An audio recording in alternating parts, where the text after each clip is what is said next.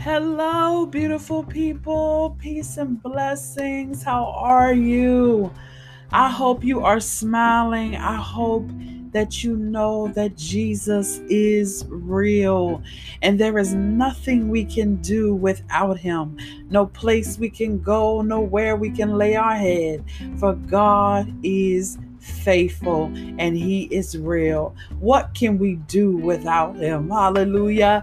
Thank you for tuning in to Broken Vessels podcast. This is your host, Latoya Washington, with the lunchtime word. Today's lunchtime word, y'all, I'm telling you, is off the hook. This is good. This meal is going to fill your soul. It don't need no dessert. It don't need nothing. It is just good all by itself. So we are coming out of the book of Ecclesiastes chapter 5. Be sure in your spare time when you get home and you get your time to marinate and spend time with the Lord Jesus Christ that you read Ecclesiastes and just see how the word of God just illuminates and causes you to just see God in a different light with his all-knowing, all-seeing self. He's just such a good God. So we're in Ecclesiastes chapter 5. And it says, Fear God, keep your vows. Oh, hallelujah. I'm telling you, let me calm down. I'm excited already, y'all. It says, Walk prudently when you go to the house of God.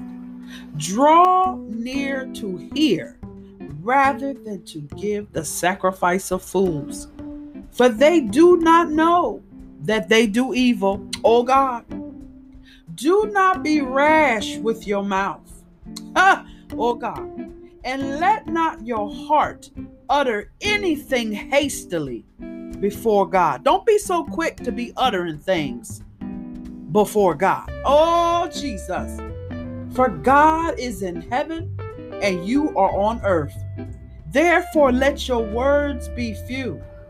For a dream comes through much activity, and a fool's voice is known by his many words. Oh, fools love to talk. Oh, God, that's a whole nother subject. Let me keep on here, y'all. When you make a vow to God, do not delay to pay it. Y'all hear that? For he has no pleasure in fools. God has no pleasure in fools. Pay what you have vowed. If you have vowed anything to God, pay it. Hallelujah. For it is better not to vow than to vow and not pay. Listen, I could drop the mic right there. It is better to not vow than to vow and not pay. And then it says in verse 6 do not let your mouth cause your flesh to sin. Listen. Oh my God. Who hasn't been there? I'm going to just raise my hand and tell on myself. It says, Do not let your mouth cause your flesh to sin, nor say before the messenger of God that it was an error. Why should God be angry at your excuse and destroy the work of your hands? For in the multitude of dreams and many words, there is also vanity. But fear God. Hallelujah. Fear God. Fear God. So let's go down to verse 8 here. It says, the vanity of gain and honor. Oh, Jesus, let's talk about it. Look, this word is good, y'all. I'm telling you. If you see the oppression of the poor and the violent perversion of justice and righteousness in a province, do not marvel at the matter for high official watches over high official, and higher officials are over them. So basically, okay, just because, hallelujah, that person is a high official in whatever capacity, there is somebody watching him or her. And then that person who's watching him or her is also being watched. Hallelujah. By the all seeing, all knowing God, El Roha. My goodness, this is a good word. It says in verse 9, moreover, the profit of the land. Profit, P R O F I T. Y'all get it right now. The profit of the land is for all, it's for all to profit. Even the king is served from the field. He who loves silver will not be satisfied with silver, nor he who loves abundance with increase. This is also vanity. Look at that. God is saying in His Word that he who loves silver will not be satisfied with silver. Sometimes we want things and then we get and we still not satisfied. You're still not satisfied, my God. You love abundance, but then abundance come and you're still not satisfied. And God is saying in His Word, this is also vanity. Oh, Jesus. When goods increase, they increase who eat them.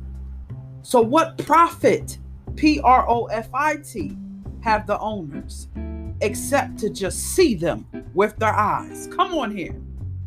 The sleep of a laboring man is sweet, whether he eats little or much, but the abundance of the rich will not permit him to sleep. There is a severe evil which I have seen under the sun riches kept for their owner to his hurt but those riches perish through misfortune. When he begets a son, there is nothing in his hand. As he came from his mother's womb, naked shall he return, to go as he came. And he shall take nothing from his labor, which he may carry away in his hand. And this also is a severe evil. Just exactly as he came, so shall he go. And what profit has he who has labored for the wind. All his days he also eats in darkness, Jesus.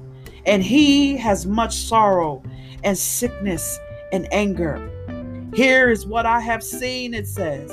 It is good and fitting for one to eat and drink and to enjoy the good of all his labor, in which he toils under the sun all the days of his life, which God gives him, for it is his heritage. As for every man to whom God has given riches and wealth, and given him power to eat of it, to receive his heritage, and rejoice in his labor, this is the gift of God. For he will not dwell unduly on the days of his life, because God keeps him busy with the joy of his heart. Oh, hallelujah. God keeps us busy with the joys of our heart. This is so good. Listen, I thank you so much because this word was on point today. Be sure in your spare time to read Ecclesiastes 5, verses 1 through 18, and you will indeed be blessed. I thank you for tuning in to Broken Vessels Podcast for the lunchtime word. Please be sure to know that Jesus is coming back. Will you be found in his vineyard, working and doing what God has called you to do? Be committed, keep your vows, and fear God. Reverence Him, honor Him, for He is King.